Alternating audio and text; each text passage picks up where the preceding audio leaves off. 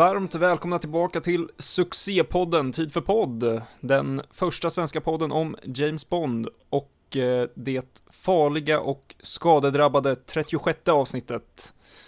Jag heter Emil och har tre andra med mig som är vilka då? Ja, här sitter Martin Grace. Nej, bara skojar. Det är Otto Nilsson såklart. Bob Rickard Simmons. Och eh, ja, eh, Emanuel. Du gör dina egna stunts alltså, dina egna poddar också? Eh, nej, den här gången är jag med med Stuntman. ja, det är bra. Eh, hur är läget med er? Det är bra, tycker jag. Det har varit väldigt eh, skönt att ha semester i en månad. Eh, började jobba idag. Så det lär väl vara sämre när vi poddar nästa gång. Men eh, nej, det har varit väldigt trevligt. Kul att hänga med er och ja, bara väldigt trevligt. Skönt att vara ledig. Ja, men det är bra att ha med. Jag går ju fortfarande och väntar på min semester, men det är ändå liksom eh, sommar och gött och vi har varit i Kalmar och Nybro och hela faderullan. Så det, eh, ja, men det, har, det rullar ju på fint alltså. Ja, faktiskt. Det är, det är skönt. Det är skönt med sommar. Eh, snart börjar Storskyran, för det som är bekant med det. På torsdag ödesmatchen ÖFK Galatasaray. Spännande i Istanbul. Eh, så man håller på ladda lite. Går runt och är peppad rent allmänt. Mm. Vad är det som händer i Istanbul? Kan man få damma av det gamla citatet? Mm. Ni som plockar det får lite bonuspoäng av mig. Inte jätteuppskryt, men eh, Ja. Ja. Jag tror inte Emil och, eller Emanuel och Rickard plockade. ja, möjligt. eh, ja, Kalmar och Nybro nämnde vi. Vi hade ju en roadtrip sen eh, senast, så man ska väl egentligen inte klaga, men eh, jag kommer klaga i alla fall. Ja. Nej men det har varit jävligt hetsigt senaste dagarna. Nu har det börjat lugna ner sig lite. Eh, jag har varit toastmaster på ett bröllop så det har varit mycket, mycket med det och mycket annat. Men nu har det lugnat ner sig lite. Så även jag ska väl ta och kolla på fotboll på torsdag och heja lite på Östersund. Så ja, nej, ni som lyssnar på det här vet ju vad resultatet blev så antingen så är väl Emanuel förkrossad eller så är han i extas. Vi får väl se. ja. Mm. Roadtrip tycker jag används lite godtyckligt här i podden. Roadtrip ska man göra liksom över hela USA. Vi åkte till Kalmar. Men ja, visst. Ja. Det blev ändå en Smålands roadtrip genom, genom skogarna. Ja. Ja. Mm. Jo. Ja, Ja. Fantastiskt. Eh, ska vi ta Mm. och eh, röra oss in på dagens avsnitt? Vi hoppar in. Vi hoppar in Ja, och exakt. vi faller in. Flyger in. Vi ska börja dissekera stunsen i Bond-serien. Och eh, Mm. därmed så har det blivit tid för fallskärmshopp och krangalopp.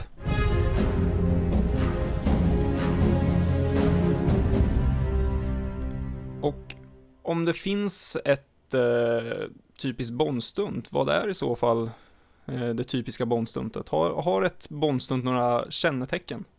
Man, man får väl säga att det typiska bondstundet, bondstuntet eh, ofta är uppe i luften på något sätt i alla fall. Ja. Eh, känns det som. Rent spontant. Det stämmer ju bra tycker jag. I alla fall någonstans där det inte liksom är vanligt att man är. Om man säger så. Det är ju luftbaserat oftast som du säger. Det är alltså det som, när, när, någon, när någon säger stunt i Bondfilmerna så tänker jag inte, inte nödvändigtvis på mitt favorit, det vet jag faktiskt inte om det är men eh, Jag tänker på fallskärmshoppet i The Spy Who Loved Me. Det är det första som kommer till liksom på näthinnan liksom. Eh, varför vet jag inte men det är väl det stuntet som har liksom Det har ju blivit kallat det bästa stuntet någonsin av vissa. Så jag vet inte, det är väl det, det som kommer upp i huvudet på mig. När någon säger Bondstunt eller stunt överhuvudtaget. Men det är väl lite så Bondstund så har alltid varit där att de har ju varit otroliga men de har alltid varit gångbara. Det är, det är ju väldigt få Bondstunds som har varit helt otroliga. De flesta kan ju göras. Och Bondserien har ju alltid varit väldigt trogen till det att de ska göra stundsen själv och de ska göra dem på riktigt. Mm. och därför har det ändå varit så att stundsen vi ser i Bondfilmerna skulle kunna ske på riktigt men de gör dem inte men det, det sker inte på riktigt så det är precis på gränsen där till att det blir overkligt det är väl ett typiskt Bondstunt egentligen Ja, och så fort man ser att det, att det inte är på riktigt så eh, ryggar man ju tillbaka. Det, det, är ju, det, är, det är ju det som är väldigt starkt kännetecken. Att det, är, det görs på riktigt. Möjligtvis med eventuella vajrar och sådär för säkerhet. Men att det ändå faktiskt utförs på riktigt.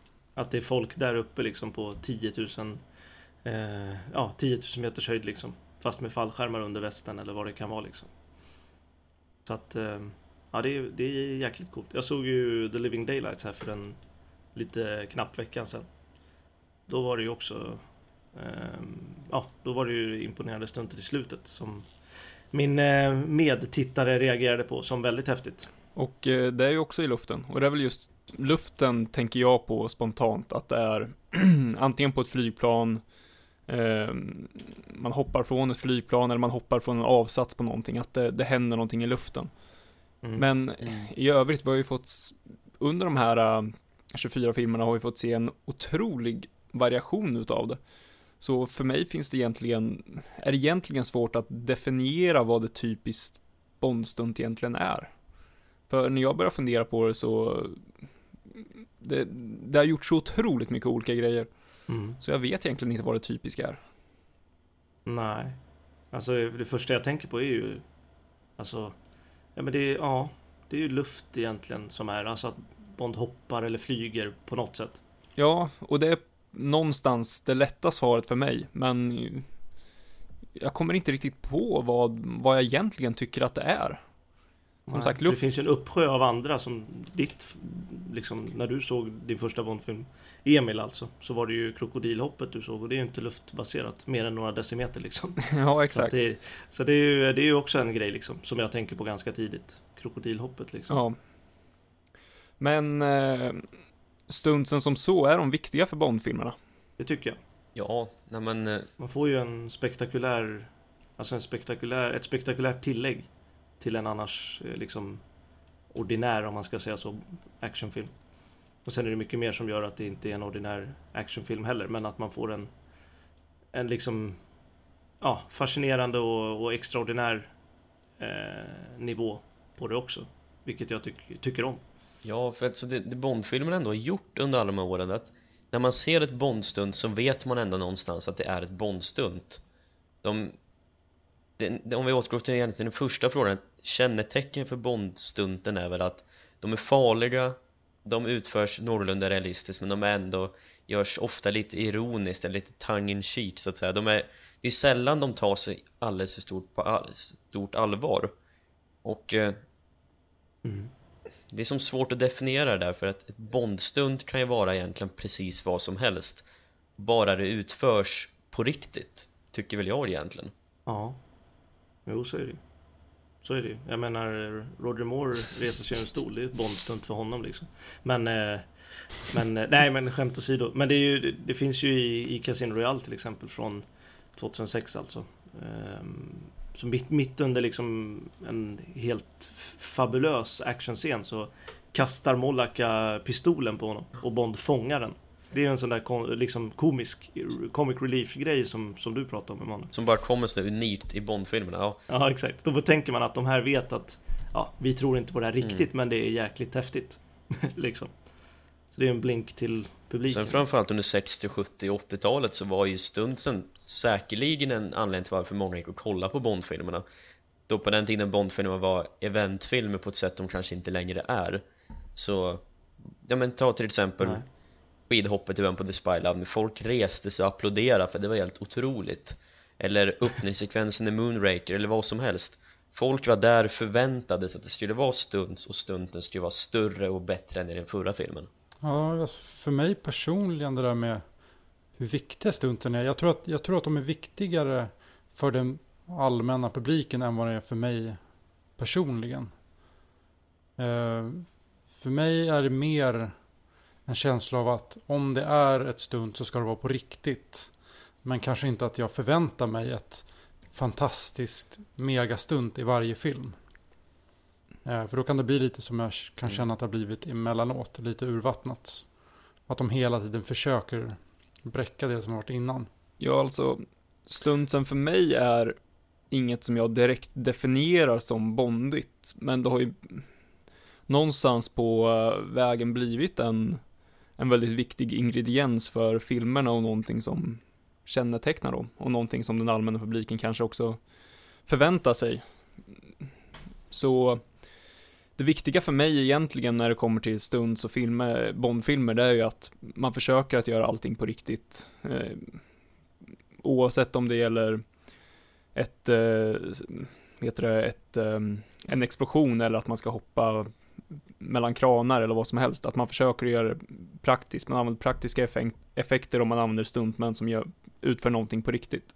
Det är väl det som är det viktiga för mig. Sen, precis som med Rickard, mm jag är väl lite anti det att man hela tiden ska försöka och, och eh, överträffa sig själv. Jag kan finna väldigt mycket njutning i de kanske lite mindre stuntsen som kanske inte är fantastiskt cinematiska, men som ändå i, i sig självt är tycker jag, ett fantastiskt hant, hantverk av eh, stuntmännen. Ja men precis, och nästan det viktigaste för min del det är ju att ett bra stunt är någonting som utvecklas naturligt från handlingen och kanske framförallt karaktärerna om det bara kommer ett stunt för stuntets skull så även om det är imponerande rent visuellt så blir det fortfarande att man tappar man tappar den där punchen som ändå krävs.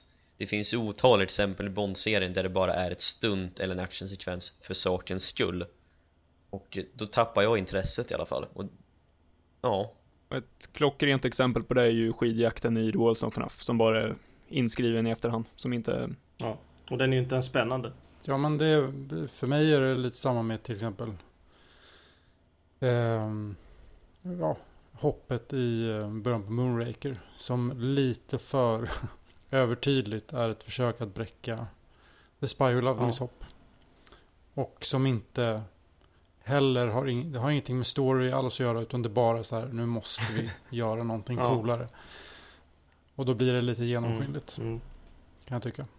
Ja, jag håller med om det. Sen är den i sig så pass väl utförd så jag köper det lite men det är ju tillbaka lite på det som vi var inne på att de hela tiden försöker att utmana sig själva och då målar man alltid in sig i ett hörn. Mm. För stuntet som sådant om man ser alltså stuntet för sig så tycker jag det är ett av, de, ett av de bästa i serien. Men eh, när man vet vad som liksom gjordes bakom det, liksom, att de hoppade 88 gånger. Eh, men eh, mm. som du säger Rickard, det har ju inget med storyn att göra och det mm. faller ju som, som så. Men eh, om man ser det som en enskild entitet så tycker jag det är sjukt häftigt. Så det finns ju två sidor av myntet liksom. Och det där tycker jag överlag är väldigt, väldigt svårt, speciellt när vi kommer till det lite senare eh, i podden. Vi ska prata lite om vilka som är våra favoriter och sådär. Just det att det är så väldigt många element till ett stunt. Det är stuntet i sig, men det är också hur man ramar in det, hur det är fotograferat, hur det eh, passar i storyn, allt det här liksom, hur, hur, det, hur det passar i sin kontext är också så otroligt viktigt. Och det, det är väldigt, väldigt svårt, därför tycker jag att, att, vad ska man säga, definiera bra och dåliga stunt. Men eh, om vi kanske ska röra oss lite mot eh, hur vi tycker att stunterna har utvecklats under serien. Vad har ni för tankar kring det?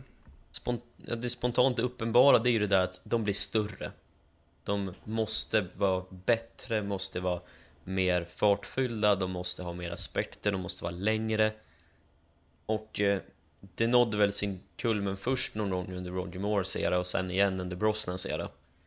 Och eh, de har ju alltid vevat tillbaka och gått tillbaka lite i samband med att filmerna blivit mindre igen men de har alltid byggt tillbaka till det där att de ska bli större, det ser vi bara nu i Spectre där det är väldigt överdådiga actionsekvenser.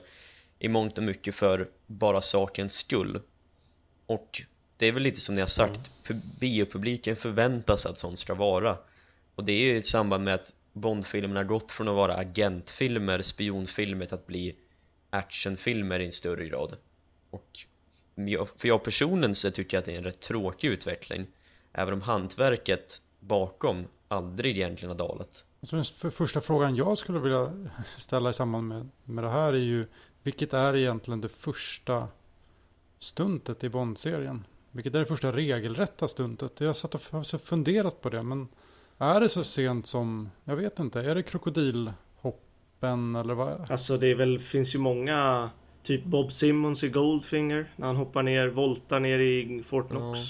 Det är ju ett stunt. Tänker rent spontant när Bond slår ner chauffören, Mr Jones, Dr No, när han drar ner volten över axeln. Måste ändå klassas som ett stunt. Ja, det var ju första, ja. mm, första Japanese Somersault som den kallas. Vilket jag, vilken jag älskar måste jag bara säga. Jag tycker den görs bäst i Only Live Twice när han slåss med The Rocks farfar Mm. på Osatos eh, kontor. Jag tycker den är så fantastiskt snygg. Jag, den är så snygg så att jag, jag köper att den skulle typ kunna gå att använda i en fight. Vilket den säkert inte skulle kunna gå. Men det vore, den, den är så snyggt utförd så att jag bara tänker att jo men sådär, Mm, så ja. där går det till. det, det, det känns så, den är så jävla snygg bara. Sjukt Ja. snygg faktiskt. Eh, men ja, jag vet inte. Det första som jag kommer på som är riktigt det är väl det i Goldfinger, skulle jag säga i alla fall. Annars i um, From Russia With Love på, vad heter det, lägret. När eh, det ramlar lite folk från avsatser och sånt. Ja, vi har ju lite, vad heter det? Lite under, ja, inte underskattat, men vi har mindre småskaliga action och stundsekvenser. Vi har typ Bob Simmons som hänger på utsidan, Distro Valante, TVs slutscen. Vi har eh, skidjakten i Honor Majesty Service. Bob Simmons som hoppar ner från huset i eh, Croby Docks. Mm.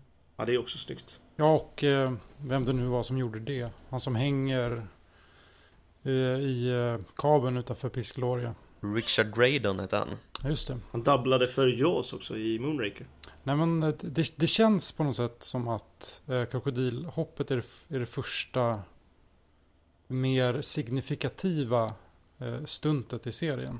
Det har blivit ganska ikoniskt. Ja, Ja, många av de vi har nämnt från 60-talet, de kommer ju naturligt inom en sekvens. Den i Live and Let Die när de hoppar på krokodilerna, om man tänker rent storymässigt så hade ju filmen egentligen kunnat vara utan den sekvensen. Men det är en scen som drar ögonen till Ja. sig och är där för att det är en Bond-film.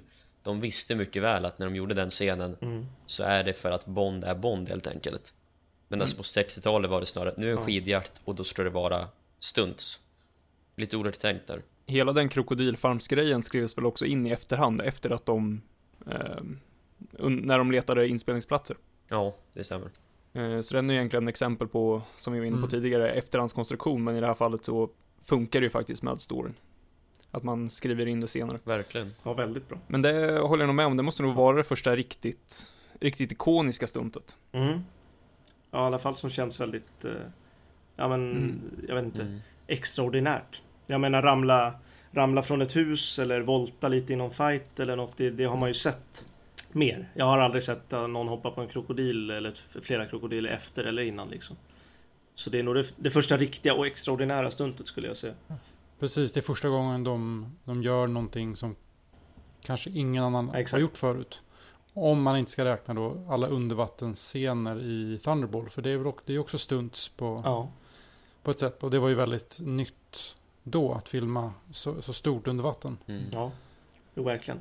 Men annars för att återgå till eh, frågan på utveckling så är väl min första spontana tanke, och det är ju, det hänger ju egentligen ihop med filmbranschen i stort, det är att med eh, ökade säkerhetskrav så har också stunten blivit mer säkra och uttänkta. Och eh, någonstans kanske man har tappat det här riktiga faroelementet. I och med att varje stunt eh, gås igenom 30 gånger med säkerheten och man övar kontinuerligt. Så jag kan inte riktigt känna den, den farokänslan på samma sätt som jag kan se när jag tittar på äldre filmer. Och det är ju givetvis bra att säkerheten ökar så man slipper ha, ha en massa stuntmän skickade till sjukhus i, i dagarna i ända. Men eh, man tappar ju också lite det där extra känslan av faran. Det är lite för utstuderat nu. Ja, exakt. Det är utstuderat och ja, all, det känns inte lika farligt till sk- skillnad från förr där man mer bara, ja, man visste vad man ville göra, sätta upp en kamera och sen körde man och ibland så det hade ju sina nackdelar med, det gick åt helvete ibland. För att de inte hade planerat det tillräckligt.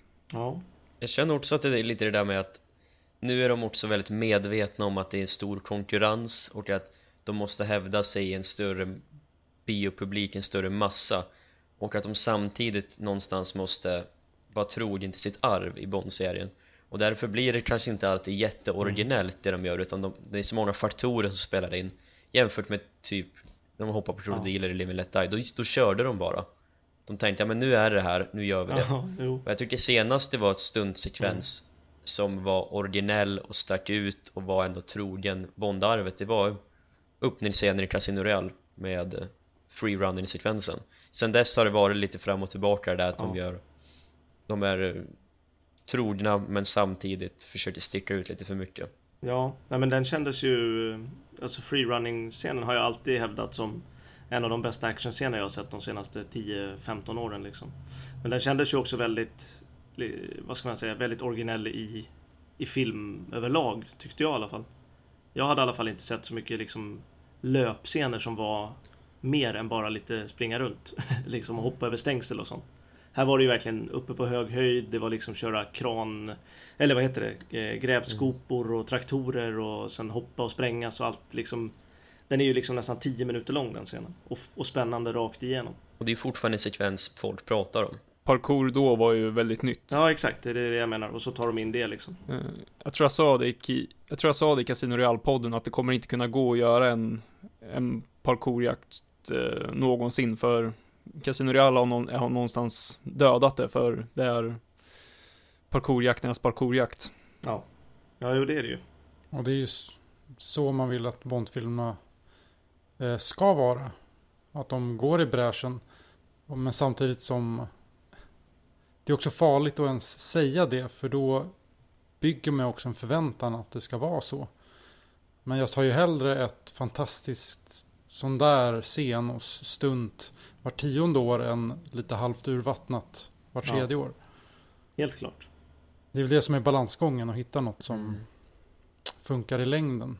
Eh, och att de inte blir för självmedvetna som du pratar om. Att de hela tiden måste balansera på att göra nytt och vara trogen det som har varit. Och, ehm, det är väl där jag tycker att de kanske har inte riktigt hållit hela vägen senaste decennierna. Att det har blivit lite för Ja, självmedveten, självmedvetet. Och det speglar ju av sig i action och stunts och allt sånt också. ett perfekt sånt exempel tycker väl jag är eh, flygjakten i Spectre Just för att, eh, ja vi har Bond, han sätter sitt flygplan, han åker efter tre bilar Ja, jag kan tänka mig att när de kom på den här sekvensen var det som att, ja men vad skulle Bond göra i den här situationen? Vad skulle film-Bond göra? Jo, han skulle sätta sitt plan och jaga dem Och ja, samtidigt Det är väl ändå inte vad Bond är egentligen Och tittar man på sekvensen som den är så är den ju rätt korkad för att den följer ju ingen intern logik Men där har de verkligen tänkt, nu ska vi göra någonting ikoniskt typiskt bondigt och då faller det istället platt tyvärr, hur bra en utförandet kan tänkas vara Ja, jag tycker det. Jag tycker jag, jag... Jag tror det var vi som pratade om det. Jag tycker, jag tycker nog att Bond inte skulle satt sig i ett plan. Alltså, även om jag vet hur det blev nu. Så tycker jag nog... Jag vet inte om film-Bond skulle satt sig i ett plan. Jag tror nog han skulle tagit en bil eller, eller motorcykel eller skidor. Skidor skulle han kunna tagit liksom. Jag tänker väl att det skulle vara skurken som skulle sätta sig i ett plan om man tittar på hur Bondfilmer var förr Ja, men exakt. Han försöker ju fly då i så fall.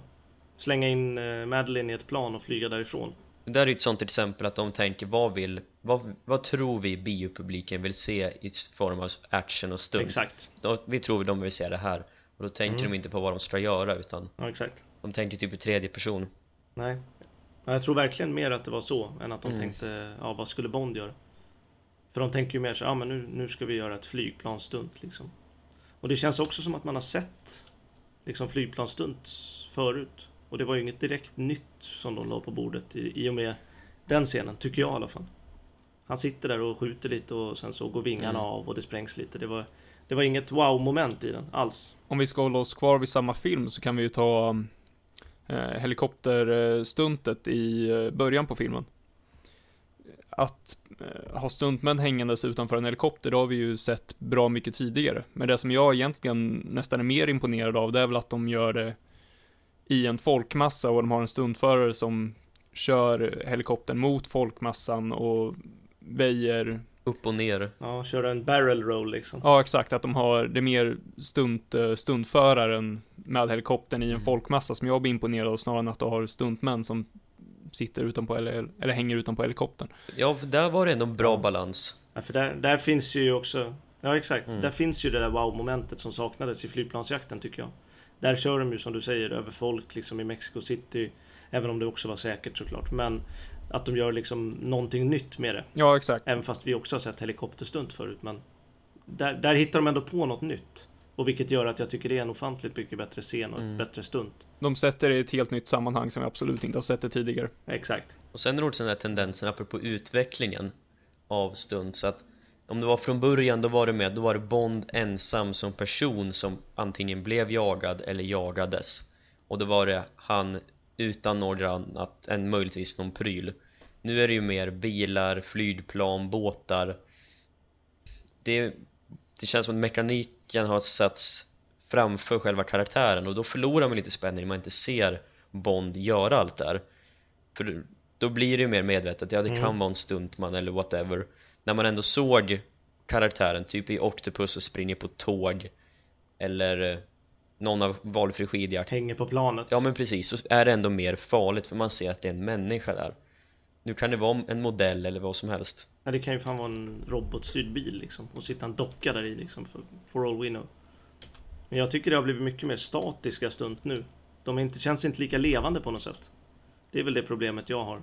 mm. Att det har blivit för mycket Bond i ett fordon eller Bond liksom Jag vet inte hur jag ska förklara det men det känns Det känns inte lika levande som det gjorde med Bond ramlar ut ur ett flygplan och utan fallskärm liksom Och då är det bara Bond i luften liksom. det, är, det är inte Bond i, i ett flygplan med massa missiler på liksom. Utan det är, det är Bond själv. Ja, och där återigen, då kommer Casino Reals freerunning sekvens in och även tycker jag öppningssekvensen i Strifefall lyckas ju ändå hålla det där med att det är lite det är farligt, det är lite wow, det öppnar filmen. Mm.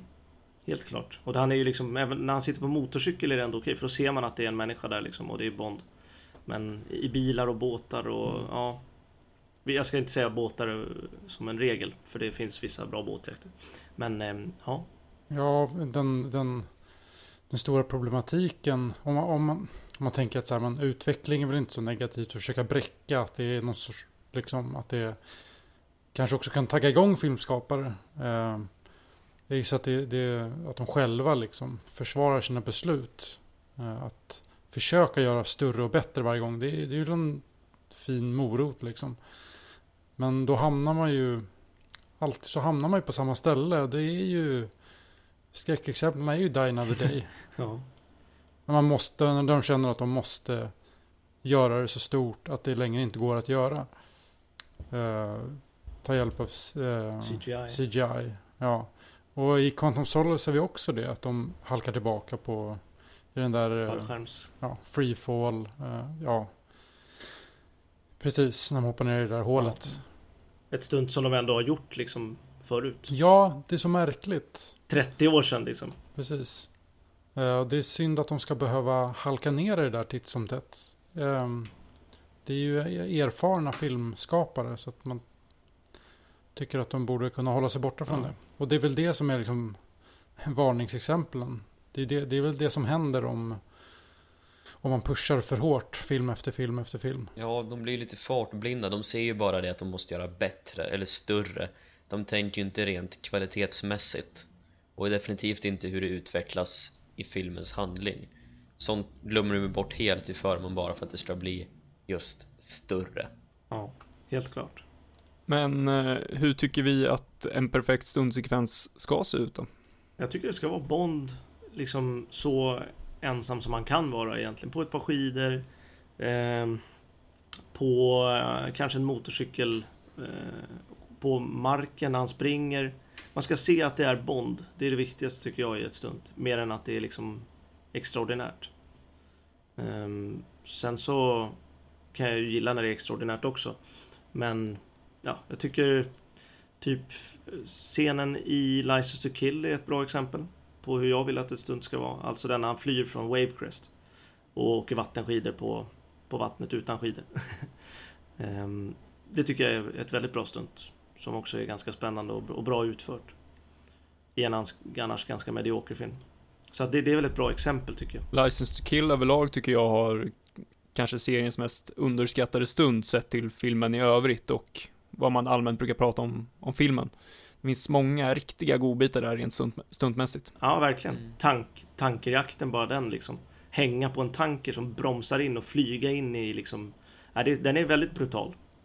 Och det känns verkligen som att det är riktiga människor där. Ja, den är väldigt... Och eh, såklart när de fångar planet.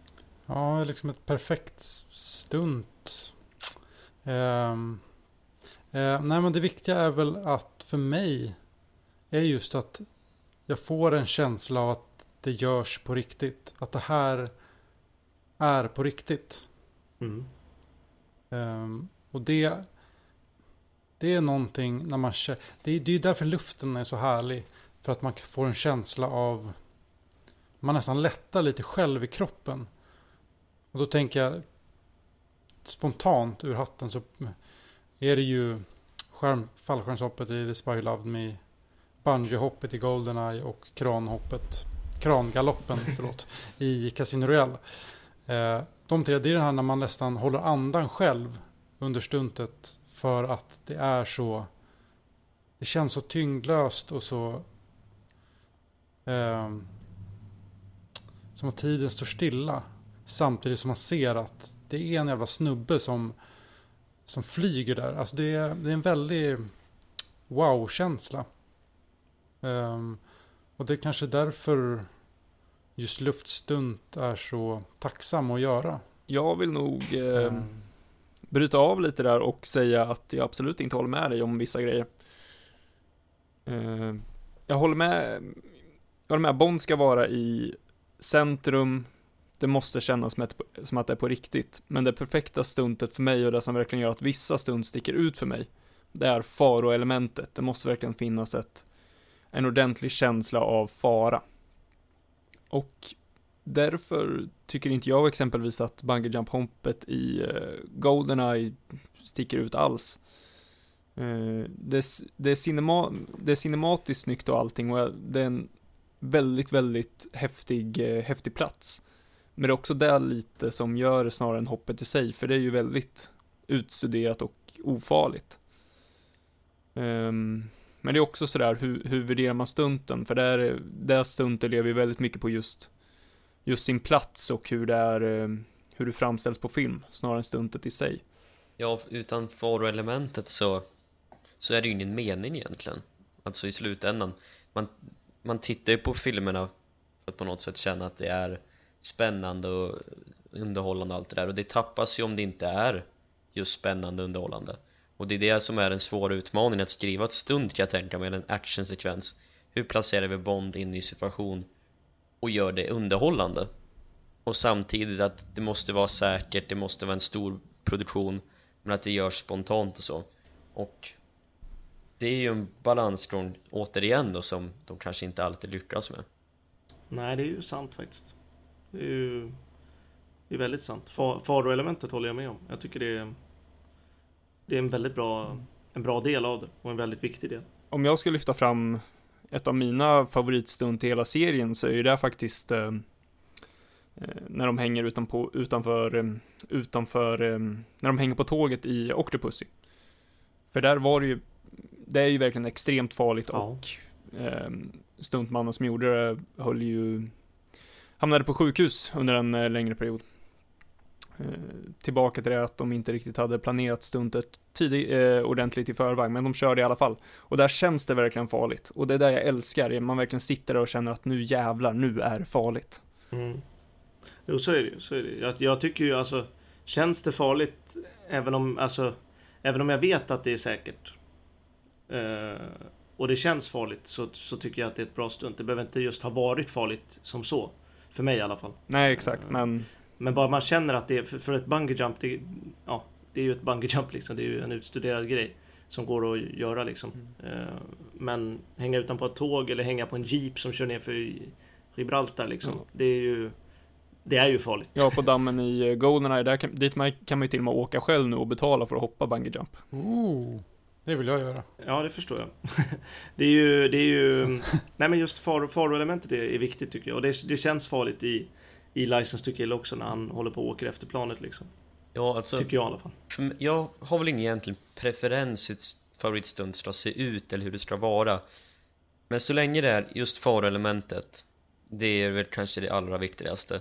Och sen att stuntsekvensen eller actionsekvensen kommer naturligt inom berättelsen och att det, det kommer, det finns en naturlig start och ett naturligt slut och att inom sekvensen att det buds på att det hela tiden finns svängar, det finns dalar och det finns toppar. Och att eh, det hela tiden händer någonting nytt som man inte förväntar sig. Och eh, det måste vara grundat i manus framförallt. Det får inte bli för tydligt att det är second unit som har gjort sekvensen, typ som i de flesta sekvenserna i Brosnans era utan det måste vara, flyta på naturligt vi måste känna att karaktären är i fara. Och att det involverar en som tittare, man vill titta på sekvensen och ändå förstå att, att handlingen drivs framåt. Och eh, återigen ett sånt exempel från senare dagar. Ja men öppningssekvensen Strifefall det finns många olika element. Handlingen drivs vidare. Det är toppar och det är dalar. Och eh, det görs det, det görs det väldigt bra. Det finns många sådana exempel under hela under hela serien och det de, de som jag tycker fungerar bäst Ja, jag gillar ju också för att ta ett som som eh, kanske glöms bort lite som jag tycker är ganska minimalistiskt med, med Bond-mått mätt. Det är ju i, i första scenen i The World Is Not Enough. När han hoppar ut från Laches fönster. Eller från Laches kontor. Det, det stuntet gillar jag. För det tycker jag är, det känns inte storslaget på något sätt att det är liksom ett skidhopp eller något. Men det funkar ändå i scenen och att han måste fly därifrån för det är en kvinna som står och sniprar honom från ena hållet och sen kommer polisen från andra hållet. Han har ingen annan utväg liksom. Ja, det går ju lite hand i hand med det vi snackade om i inledningssekvenser att de lägger allt krut, allt fokus på att det bästa stuntet ska vara i början och att det är, mm. det är inte det jag tycker är rätt för det är, det är sällan det viktigaste i filmen sker i början Visst, viktiga planteringar men de allra viktigaste händelserna sker ju rimligtvis i slutet. Och det är också ironiskt nog där de flesta Bondfilmer också faller över sig själva.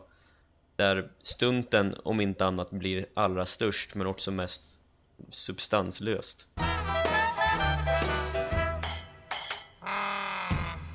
Men eh, då kan vi väl eh, faktiskt börja gå in på vilka tycker vi är de bästa stuntsen i serien? Eh, ja, jag kan väl säga egentligen tre.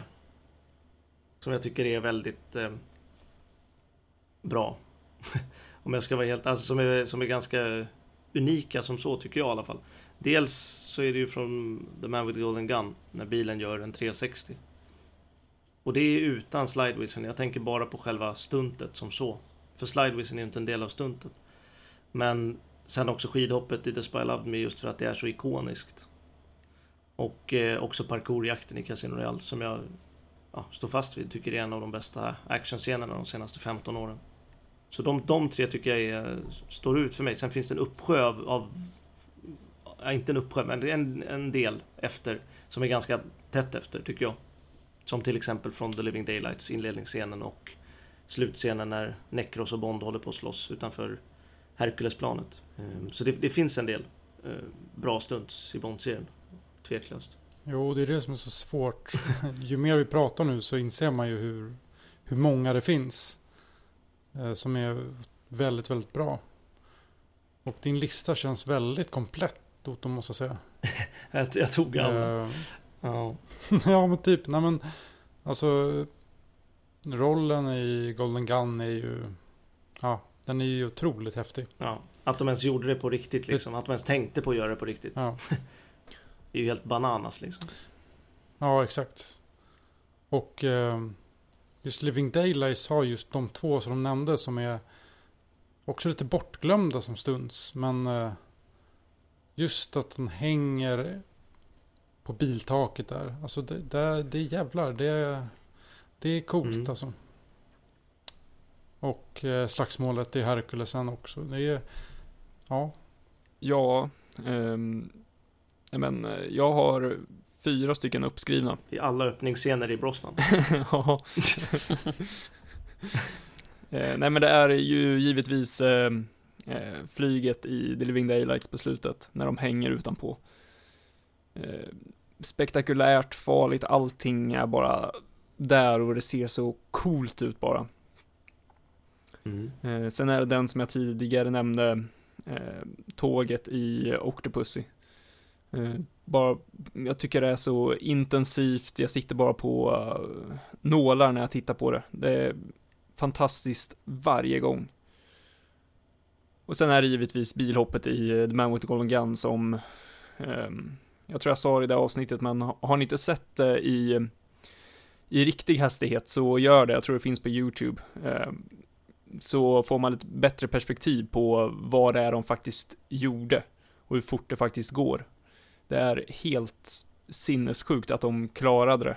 Det är, ja. Och på första försöket dessutom. På första försöket. Eh, sen tyvärr så är ju det också det stuntet som har blivit totalt misshandlat mest.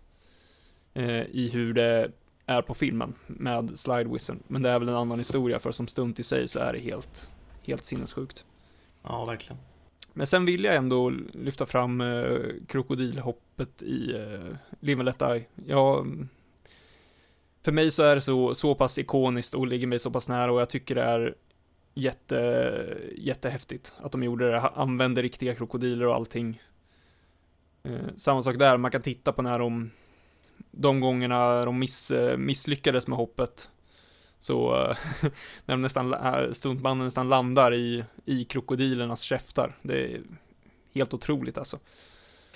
Um, ja, sen, ja, det finns ju så många man vill nämna. Lies to Kill som sagt, som, som vi var inne på tidigare. Det finns flera stunt där som jag bara vill lyfta fram.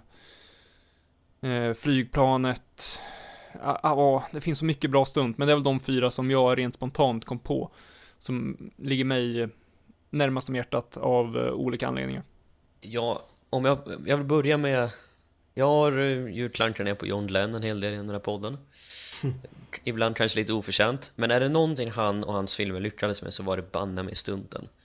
När jag börjar tänka lite spontant på stunten i Bond-serien han, så dyker hans namn upp nästan överallt. Spy Loved Me, Moonraker, hans fem filmer regisserade. On Your Majesty's Secret Service såklart. Han har varit där och medverkat och varit med i produktionen av dem så någonting rätt har han ju uppenbarligen gjort. Och stunts, jag vill, utan inbördes ordning. Eh, Tårdsekvensen i Octopussy. Helt otroligt. Man sitter liksom Man har sett filmen 30 gånger säkert Man sitter fortfarande lite där på nålar och Känner att det är spännande. När de hoppar över den här Ja vad det nu är, någon, någon form av hinder ovanpå. De hoppar och landar igen på tårttaket på andra sidan. Mm. Hänger på undersidan och allt det där Sen har vi den som Otto nämnde i License to Kill. Åker efter planet. Eh, Bond alltså, när han harpunerar och åker upp och efter planet. Vi har kölhalningssekvensen i For Your Eyes Only.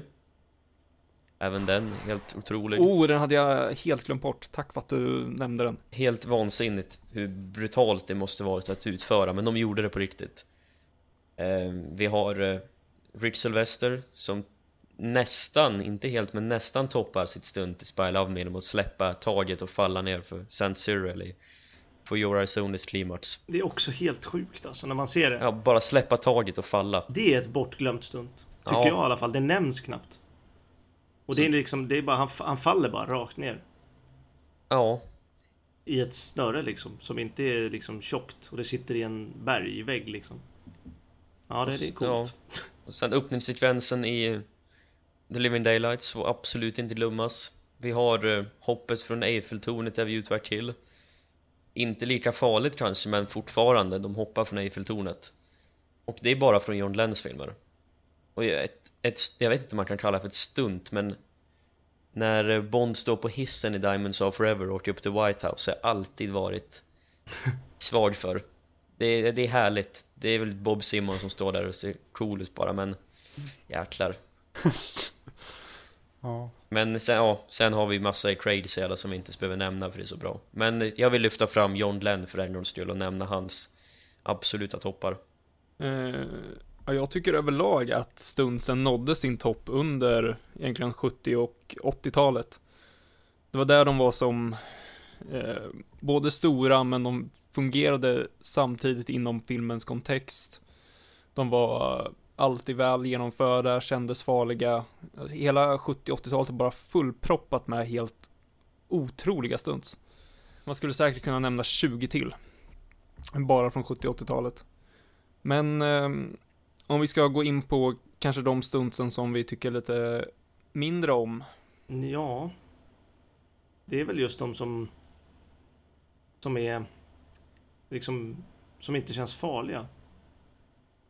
Kort och gott. Jag tycker bungee jumpet som till exempel är ett sånt stunt som jag inte tycker är liksom jättebra. Alltså det, alla stunts egentligen i Bond-serien är ju bra genomförda liksom, om de är gjorda på riktigt. Men det är ett stunt som kanske inte faller mig i smaken så mycket. Jag tycker om scenen och jag tycker om det, men jag tycker inte det är så bra som stunt betraktat. För att nämna ett. Sen tycker jag Eiffeltornet-hoppet inte är så... Ja, för, för mig tycker jag, ja, tycker jag inte att det ska nämnas i, i samma liksom andetag som, som de andra du nämnde, Emanuel. Um, men annars så, ja, jag vet inte, jag har svårt att nämna liksom stunts som är dåliga, för nästan alla stunts är, är bra. Om man ser till stunten som sådant. Ja, att, ja, det är som svårt att plocka fram det som ett dåliga stunts, för ofta är det att man kommer inte ihåg dem, för de är bara där. De fyller ut, de fyller ut ett par minuter och sen försvinner de. Ja, exakt.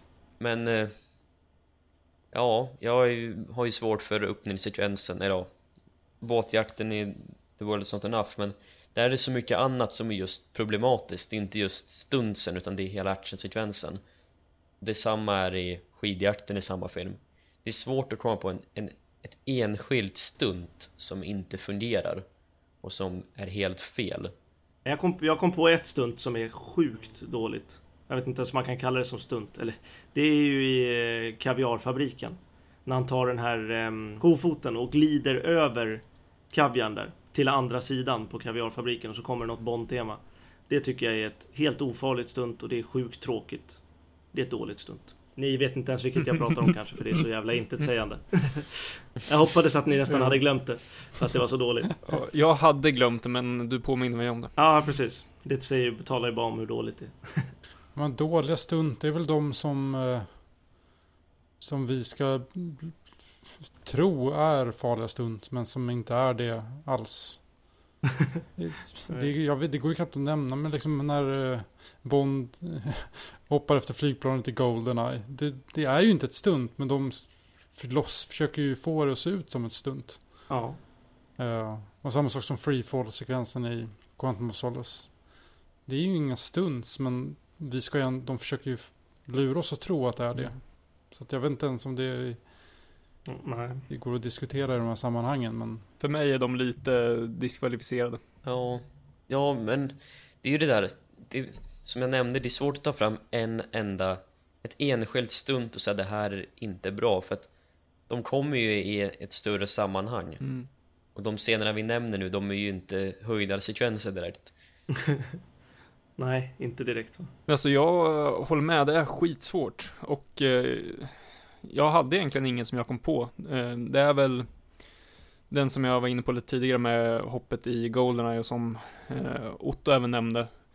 Det är ju inte dåligt för vad det är de vill göra, men det blir ju inte ett bra stund, det är inte ett bra stund sett till vad de vill få oss att tro och hur det ikonvärdet som det har fått. Så tycker jag väl att det är ett inte så bra som ikonvärdet eh, som stunt. Som, se, eh, som scen i sig tycker jag är, är fantastiskt, men som stunt ligger ju en bra bit ner. Eh, annars har jag egentligen, jag har jättesvårt att komma på sådär, och det är ju precis som Emanuel nämnde, man, man glömmer bort dem. Och det säger en del då vi har sett filmerna så pass mycket, egentligen. Ja, men faktiskt, faktiskt. Man, man tänker ju, jag tänker nästan inte på dem som stunt längre, för att de är så dåliga liksom. Um, kan vara biljakten i Spectre kanske. Men det är ju inte heller ett stunt, det är ju bara en jakt liksom. Ja, det känns ju inte farligt för fem öre heller. Så. Nej, nej, exakt. Där har vi en stat stationär Bond och eh, ingenting som händer, de kör bil. Liksom. Jag har tänkt på det överlag, vi har inte nämnt så mycket med eh, stuntförare och den typen av stunt. Nej. Jag tycker överlag att de kan, jag tror väl att vi inte nämner dem, det har väl kanske lite att göra med just faro-elementet, att det inte känns lika farligt när man sitter i en bil, annars finns det ju väldigt mycket häftiga bilstunts med. Vi har eh, kraschen i uh, Live and Let Die, inledningen precis när han kommer till New York. Uh, som är väldigt häftig. Uh, men det är ju inte, det känns, det känns ju inte lika farligt på det här sättet. Det blir ju, det blir någonting annat. Ja, jo verkligen. Det är väl uh, rullen i Casino Real, eller rullen. ja, det är ju ett stunt man inte tänker på. Eller som man tänker på Mm. men som, man, som vi inte har nämnt. Det kräver ju skicklighet på en annan nivå Gör det ju verkligen och Remy Julien som jobbade på 80-talsfilmerna och fram till Goldeneye Gjorde ju ett makalöst jobb med det han, med det han fick göra egentligen Ja. A View to a Kill till exempel i, utanför Eiffeltornet. Ja, När bilen tappar taket och bilen kör på busstak och allt möjligt liksom. Bilen tappar halva, Mm. halva baken liksom. ja och sen jakten i For Your Eyes Only och allt det där Köra bil på tårtspår i Octopussy Jag kom på ett väldigt ikoniskt eh, fordonsstunt som inte heller har nämnt och det är ju båthoppet i Live and Let Die. Just det. Jävlar i min lilla låda, där kom det. Kan det vara seriens bästa fordonsstunt? Ja, förutom Ja, just det. Ja, just det. barrel rollen då i Man with Golden Gun. God tvåa. Men två, god, god tvåa. Ja. Hade han gjort en barrel roll så hade det varit detta kan jag säga. Battle roll med båt. Ja, exakt. Det gör de ju i The Wallace and Enough Ja, nej. Eller tyvärr, de gör det men man kommer inte ihåg den Den Återigen, flyger liksom en meter över vattnet. Det är ingen Ja. som bryr sig. Och man ser att Gary Powell sitter med en hjälm på Ja, exakt. Exakt. Och det kan vara den, det mest osexiga fordonet i hela serien också. Ja. Ja, Ja, men ja. Nej, båthoppet, fan det är bra. Jävla nice. Ja, och det är också, mm. det är, det är bra jäkla långt han hoppar alltså. Häftigt. Ja, Eh, men, ja eh, verkligen. ska vi ta och röra oss in på lite mera, Eh, snacka lite om produktionen av stuntsen tycker jag. Ja, det är kul.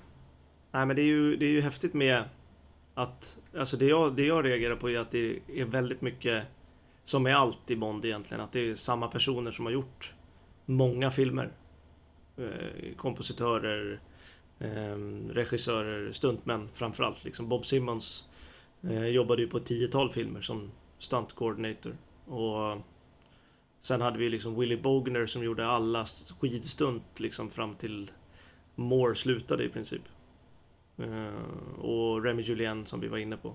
Och sen har vi Gary Powell nu som också med. Sen hade vi Vic Armstrong, jobbar ju på Indiana Jones och grejer och jag tycker det Vi har liksom haft bra folk på alla sorters stunt egentligen. Både luftstunt och skidstunt, bilstunt. Ja, allt egentligen. Och det är jäkligt coolt ändå att samma folk har liksom jobbat och det har varit liksom crème de la crème i, i filmbusinessen. De har ju alltid levererat liksom, även om materialet har varit lite sämre så har de ju alltid bränt på på alla cylindrar. Gjort sin grej bara. Just det där att, ja men ta typ Gary Powell, han börjar ju med Vic Armstrong och Vic, Vic Armstrong börjar med Bob Simmons. Så det är en som gått i rakt nedåtstigande led. Ja, Det är som eh, manuset till Live and Let Die. Båtjakten är ju endast beskriven av Tom Mankiewicz som There's a boat chase and things happen. Inget a mer lot of American things. Ja men precis, och då var det som, ja men då ger de fritt ord till Guy Hamilton och alla, andra bara Ja men gör det grej nu så, så blir det säkert bra. Ja, Och det är väl inte ett sätt man kanske borde jobba på Men i Live and Let Die så funkar det ju ja. Men det känns som så med, speciellt med skidjakterna tycker jag. Det som Willy Bogner gjorde i alla fall. Det känns ju som att de bara gav Willy Bogner fri hand att göra vad fan han ville typ. Det funkar när man har ett extremt kreativt team som kan eh, jobba väldigt bra ihop. Ja, tänk att liknande till Lee Tamahori Things happen Ja, det, Det gjorde det. Det gör det, utan, det gör det utan att det står i manus kan jag säga. Hår och skickar Ja. bara vidare till animatörerna. Lös det. Ja, Nej men det är väl lite ironiskt sådär att Som ni nämnde förut att Bob Simmons är det absolut första vi ser i en Bond-film. Och när man pratar om de som var med och formade Bond-serien så nämner man ju inte Bob Simmons. Men, och ja, han ligger ju inte på samma nivå som Ken Adam och John Barry och Connery och de här Men han är ju ändå bland de viktigaste. Ja. Han har ju varit med och format det visuella språket hur en Bond-film ska vara rent actionmässigt och stuntmässigt. Så att man får inte glömma bort hans insatser. Och han var ju med ända fram till A View to a Kill ja. och ändå hade en väldigt aktiv roll i princip i alla Bond-filmer fram upp till den Mm. Jag tycker ju de bästa fighterna har ju kom, alltså vad heter det? Hand, eh, det bästa handgemänget om jag får säga så. Fa- fanns ju i de filmerna där han var som mest aktiv. mm. Speciellt 60-talsfilmerna. Jag tycker de fighterna är bättre än, än många av de fighterna som har kommit efter. För det, det är jag, jag tycker själv att det känns ganska realistiskt och inte så mycket Det känns väldigt tumultartat på ett sätt som det inte gör idag. För att det är så koreograferat. Och på tal om stunt som gick fel så gick det väl fel i, eh, i badrumsfighten i början på Goldfinger. Just det. Ja, Alf, Alf Joint, han blev lite... Alf Joint, ja, Han blev kokad. brände sig riktigt rejält han Ja, Eh, Som sagt, det är bra. Han spelar Kapungo. Kapung. Ett av de bästa namnen i hela serien. som sagt, säkerhet och att testa och planera, det gör man inte. Utan man, man vet vad man vill göra och sen sätter man bara upp kameran och kör. Det var så man gjorde för. Ja. Men de saknade väl till och med en kille. De saknade väl en kille som skulle spela Kapungo. Och så fick han Ja. det. Han kom inte idag när de skulle spela in Nej, exakt. Så att då var ja men Alf, kom hit och kör Ja, Ja, så exakt. han var ju stuntman åt Connery och åt sig själv i samma scen, det är bra gjort Ja, faktiskt. Ta på dig en lös mustasch. Så, mexikan. Klar. Ja, exakt. exakt. Ja, men det är så bra. Så fick han andra klassens brännskador på kuppen också Ja, men det är bra. Ja, herregud. Ja, nej men eh, Ja men som typ Fight-sekvensen i From Russia with Love Där de insisterade på att Connery och eh, Robert Shaw skulle göra scenen på riktigt, bara de två Ja. Och det är ju en kupé, så- alltså de, de byggde ju en skala 1 till 1 kupé och ville inte ha mer än så Och så gjorde Bob Simmons koreograferade hela fighten och sa ja men nu, nu ska det vara tre kameror. Vi har en kamera i mitten, vi har en kamera på sidan och en kamera lite längre bort. Och nu kör vi bara. Mm. Och det står sig ju fortfarande som Bond-seriens absolut bästa fight. Utan vidare konkurrens egentligen. Men han var ju där och han var ju med i klippningen och var väldigt aktiv i hela produktionen av den makalösa sekvensen. Ja. Eh, Och när vi pratar om eh, spontana stuntmän så, eh, inte spontant på det sättet, men han som gör eh, krokodilhoppet i Live and Let Die, det var även han som ägde farmen. Ross Kananga Jag funderar på, för visst, de, eh, de band ju fast eh, krokodilernas fötter på något sätt. Så att de skulle ligga kvar. På det. Ja. V- Vem gjorde det? Jag vill veta. Vem fick den uppgiften? Ja. Här har du lite snöre. Så, Vem, vem, höll, vem höll koll på de, liksom, de 7000 andra krokodilerna? under tiden. Ja, men jag undrar, jag undrar så här, vem... Ja, jag undrar hur de, hur de... För nå- någonstans måste de ju börjat liksom. Ja, Hur gör vi det här? Liksom, när de står och tittar. Vi ser, vi ser liksom ett helt team som står och bara kliar sig i huvudet. Och bara, hur, hur, vem, vem går i först? Vem, vem binder den första Ja, foten? exakt. Ja, det är så jävla märkligt. Jag antar väl att Kananga fick fånga in krokodilerna och dra upp dem på land. Sen bara ner i vattnet igen och lägga dem på plats. Jag vet inte. Men det det var är, väldigt märkligt alltså. Det är ju intressant det där En av krokodilerna som faktiskt är med i, i Live and Let Die var ju så Ross Kananga han tog ju över efter sin pappa Tog ju över den här farmen Ja. Och en av dem som är med i filmen var ju den som faktiskt käkade upp Ross Kanangas pappa Det? Va? Va?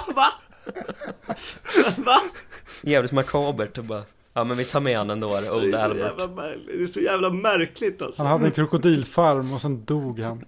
Och så dog han, ja Det är mycket sådana här sköna, en Johnny Jordan story som det kallas. På, ehm, på uh, riktig bondska.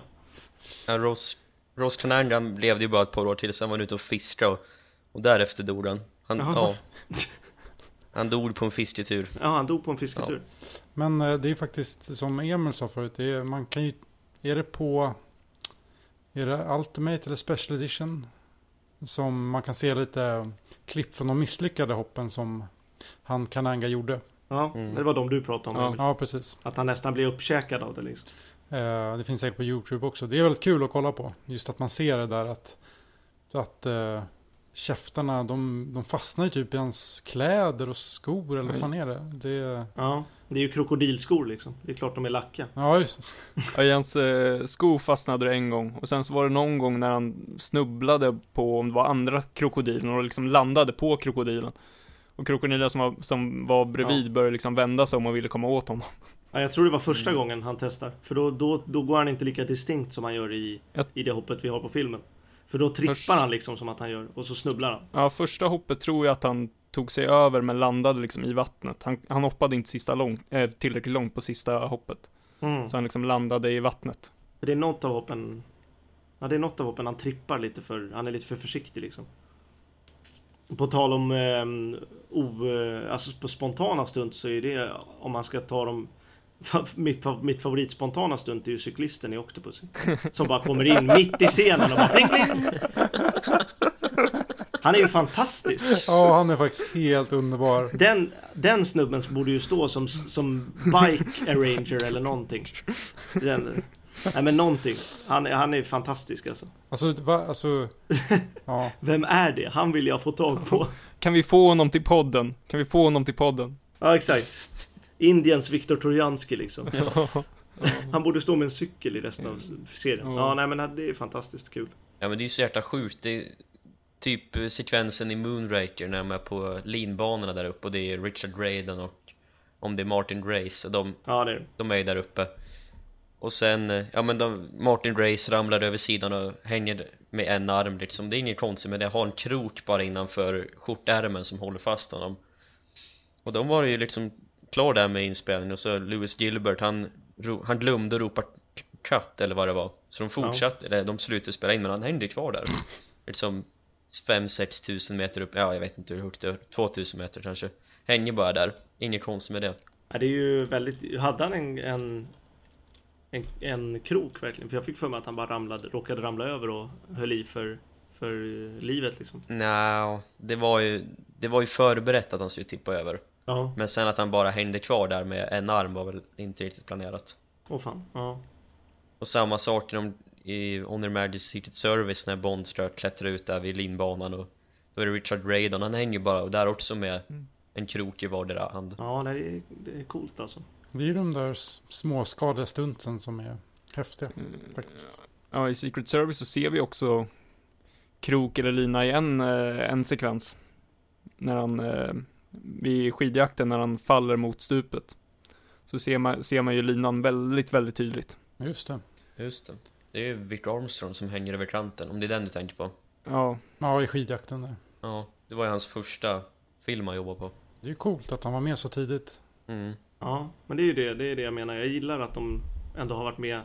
Typ Chris Corbold, han jobbade ju till och med på Moonraker och är fortfarande med liksom. Ja, eller hur? Gör sin debut som specialeffektsman på Moonraker, det är inte dåligt Till Derek Meddings liksom. Ja, Hålla på med miniatyrer och spränga dem med shotguns och grejer. och, sen, och nu liksom spränga skurkbaser 40 år senare liksom. Ja, det är ju jävligt häftigt alltså. Måste, han måste ju känna sig som en del av familjen. Nästan mest av alla. ja, nästan gudfader i familjen snart. Ja men faktiskt. Han kan ju komma in, även om han är special effects kille kan han ju komma in och liksom sätta nästa Bond på plats liksom om han vill. Så det är jävligt coolt. Men det är också det där att det är imponerande att det inte har skett så jättemånga skador i förhållande till antal stunts om man ser över de här 55 åren Visst, vi hade ju han som förolyckades i For Your Eyes Only i Bob-jakten Mm. och sen, ja, det är väl, han är ju den enda som egentligen har dött på grund av sina skador. Och det kan ha skett så otroligt många fler. Ja, Martin Grace bröt ju liksom höften. Ja, och benet liksom i Octopus han åkte in i en betongkub liksom. Mm. längs tågspåren. Jag får ta en film som typ Dark Knight. Där är biljakten med motorcykeln och allt det där framåt slutet på filmen. Där dog ju en stuntman. Mm. Och det är ju inte en superspektakulär scen i förhållande med, mot Bond Stuntsen men det visar ju vilket säkerhetstänk de faktiskt ändå har Ja, Martin Gray skadades, eller skadade sig ordentligt men hängde ändå kvar på tåget och körde klart. Och sen bara iväg till Mm. sjukhus på en gång. Ja exakt. Är det inte så att det används i filmen dessutom? Jo, jag tror det. Ja det är möjligt. Ja, det finns ju några gånger det hade kunnat gått riktigt illa. Du har ju Bobjakten i Secret Service. Eh, och sen Mm. eh, även i ehm, eh, flyg... Eh, flygfighten på nätet i The Living Daylights. När alla de där eh, säckarna faller av och nätet börjar liksom eh, wobbla så, är, så ser man ju att det är ju sjukt nära att de slår i huvudet i, eh, i flygplansrampen eh, som är öppen. Och hade de slagit sig där och tuppat av, då hade de bara ramlat av och dött liksom. För det börjar ju verkligen fladdra Ja. om det liksom. Ja, exakt. Man, man märker, de har ingen kontroll på det överhuvudtaget. Det bara fladdrar och sen så håller de i sig för, för sitt liv typ och försöker klättra, klättra upp samtidigt. Ja. ja. Att de inte bara släpper och avslutar scenen utan de faktiskt, alltså de gör klart det genom att hänga kvar. För det, det säkraste vore ju liksom att släppt bara och ramlat av. Och låtit fallskärmen falla ut, men de kör. Ja, och försökt göra om sekvensen med, med, med att lösa, lösa det så att det inte ska börja fladdra. Nej exakt. Och sen att de gör en grej av det i scenen också, för att Dalton ramlar ju faktiskt in Mm. verkligen brutalt Mm. i planet. Att de la till det. Men en sak som jag tänkte på det är ju i The Spy Loved Me när skidan håller på att veckla in sig i fallskärmen. Den är ju sjukt nära att träffa fallskärmen när fallskärmen vecklas ut. Ja, Det är också en gång då det kunde gått helt åt helvete liksom. Ja, för hade den träffat värre då hade ju fallskärmen kunnat gå sönder. Ja exakt, och Rick Sylvester hade dött. och inte fått göra For Your Eyes Only liksom. Men eh, ja, han gjorde skidhoppet och så dog han. Nej men eh, ja, nej, det, det, det har ju varit nära några gånger. ja vi måste ju nämna BJ Worth och Jake Lombard som gjorde i princip alla luftsekvenser mellan Moonraker och License to Kill Så jävla coola grabbar alltså. BJ Worth som, som kom tillbaka och gjorde det här Halo-hoppet i Tomorrow Never Dies Ja. Man kan verkligen tänka sig att de är bra polare alltså. Ta bira Ja. på Barrelhead Bar. De har väldigt mycket bira-aura de två männen Om man tittar på dem i behind the scenes Ja exakt, gå ut och parta liksom. De har ju hawaii-skjortor hela tiden. Hawaii-skjortor båda två bara sitter och Ja, snackar Ja shit alltså. Ett stund som jag kom på nu som vi inte ens har nämnt och som kanske också eh, verkligen är ett tecken på hur- hur, mycket bra stunts det faktiskt finns i Bondfilmer, det är ju eh, flygstuntet i slutet på Octopussy. Ja, Mm. fan det är bra. Jävlar. Ja. Det är ju ja, helt sinnessjukt och vi har inte ens nämnt det än. Det är, ja. Det är riktigt imponerande Jag tänkte på ett som vi inte har nämnt heller. Det är ju skidjakten i For Your Eyes Only. När de åker med bil, eller vad heter det, inte bilar, men motorcyklar i skidbacken och sen in i en bobbana liksom. Alltså den Bob eh, i bobbanan, Ja. det är sinnessjukt. Det är ju också Willy Bogner på droger liksom. Ja, Han, ja. Ja, han, får, han får liksom så här, här har du en kamera, eh, ja men det ska hända lite grejer. Ja, ja, Ja. vi kör bobbana och motorcyklar och grejer. Nu Baklänges jävlar, ja nu jävlar händer det grejer. ja, Ja, men det är liksom en skidåkare, en Bob och en motorcykel. Alltså jag, jag tänkte på det när jag såg den senast, hela den sekvensen är ju bara helt sinnessjuk alltså. Alltså hur fan, ja. mm. Det som gör att jag tycker den är lite, eller nej, det som gör att den blir mindre trovärdig det är att det är en Roger Moore-film. Det är, där, det är därför jag inte köper det så mycket. Men som stunt är det ju fantastiskt liksom. Ja, man, ska, man ska inte åka skidor i en bobbana, det är ju Nej. det är dödsönskan. Och han, gjorde, han åkte mellan en bob och en motorcykel baklänges Alltså- med en skida med- eller med en kamera mellan benen Jävlar, det är Ja. någon som ska filma också. Ah. Ja. bara det är lite isigt för mig i en skidbacke så eh, är det helt omöjligt. Men de, de kör i en jävla bobbana. Och det går inte långsamt liksom. Så har du utan Ja. hjälm, Emanuel? Ja, ja. Han hade ingen hjälm på Han sig. kör Nej, han körde mussa bara Alltså, jag gillar att han ändå bemödar sig att ta på sig mössan. Det är fint. Det kan bli lite kyligt här. Det kan bli lite kyligt, men jag skiter i om jag bryter nacken. Jag kan få en förkylning, det är bäst att... Ta på sig mössa. Åh, det är så roligt bara. ja, vi, vi utser Willy Bogner till seriens sjukaste person Ja, är, det, är det någon som är Ken Adam i stunt så är det fan Willy Bogner alltså. Larger than life, som det, så det finns inte. Det är liksom hela den grejen. Om, om, om, om Ken Adam hade designat en stuntman hade han ju designat Willy Bogner. I ren storslagenhet och, och galenskap liksom. Ja, eller Ross Tranandra Ja, Ja. jo Det är lite det man saknar nu. Mm. Ja, Det behövs. Sådana där dundergubbar som bara kör på ja. Som bara gör grejer liksom. Men det är ju det som är lite problematiskt Ja. med dagens filmbransch, för då är det ju de Ja. filmbolagen säger nej, eller försäkringsbolagen säger nej. Ja men tänk idag om det hade kommit en kameraman som bara, ja men nu ska jag åka baklänges i en bobbana utan hjälm Dra åt helvete din idiot Ja men faktiskt. Man vill ju ha någon sån, man vill ju höra den historien. Ska han sitta och röka, han ska röka cigarr på behind the scenes och grejer. Den, den kameramannen liksom. Såhär, fuck the establishment Fuck the Empire, ja exakt. Som att direkt från bobbanan och rakt in i Terrence Youngs champagneglas sätta sig och dricka. Ja, exakt. Men det finns ju något klipp från Thunderball när, jag tror det är under den där biljakten eh, jakten eller någon, någon eh, testkörning av själva den banan eller bilvägen som de kör på när Bond blir jagad. Och Fiona Volpe bland annat. När Bob Simmons bara sitter och hänger utanför en bil. Och bara, bara sitter där och njuter. Det är liksom, det är inget som är i filmen, man bara ser Bob Simmons hänga utanför en bil. Det är väldigt, väldigt roligt alltså. Det berättar de ju att under den jakten, eller ja, så spräng, bilen sprängs ju Och Bob Ja. Simmons, han hoppade ju precis ut Men det brinna. syntes inte vid kameran, så han började, han började ju brinna själv Alltså, Så han rullade ju gräset bort Och Terrence Young, han sa bara wow, splendid material, keep filming Ja, exakt. Så Bob Simmons, och sen insåg de med att jävla bilen har ju sprängts och Bob Simmons är inte här Så bara, ja men nu, nu, måste, nu är vi lite oroliga så det är liksom Terrence Young, Cubbo och Harry går fram, Connor går fram och tittar Och sen går Bob Sim, han har smugit bakom och ställer sig bakom de här och tittar bara eh, Are you looking for somebody? Och så står han där liksom i sönderbrända kläder och sot i ansiktet och bara ja men Ja, det är så roligt. Sa han inte någonting i stil med bara var den där bra eller någonting efteråt? ja men något sånt där ja. Jag för mig det. och, eh, han, sa, han sa ju det i hans bok att han aldrig varit så nära att bli nedslagen av Terrence Young som han blev därefter Alltså man vill ju ha sådana människor. Som bara är helt orädda för att dö. Det är sådana stuntmän man vill ha liksom. Som liksom, ja ja men jag kan, jag kan göra det här. Ja, orädda. Som är liksom riktiga adrenalinknarkare liksom. Men det var ju som BJ Worth berättade under inspelningen av License to Kill att eh, han skulle ju, han skulle ju stan, han skulle ju dubbla för Dalton och hänga av helikoptern där och ta fast flygplanet i början Ja, just det. Och sen kommer Cubby och tittar där med, han står med stor solhatt, cigarr i munnen Han tittar upp på flyget, ser att det är en svarthårig man som hänger utanför Han tittar på BJ Worth igen, upp på flyget BJ Worth, och så tappar han cigarren när han inser att det är Dalton som hänger upp i luften Ja. ja jävlar du alltså, det är coolt. Ja, men fördelen med eh, säkerhetstänket det är ju väl också på något sätt att skådisarna kan väl göra mer nu än vad de kunde göra förr. Nej, men skådisarna blev ändå väldigt hårt, eh, hårt hållna av filmbolag och försäkringsbolag då.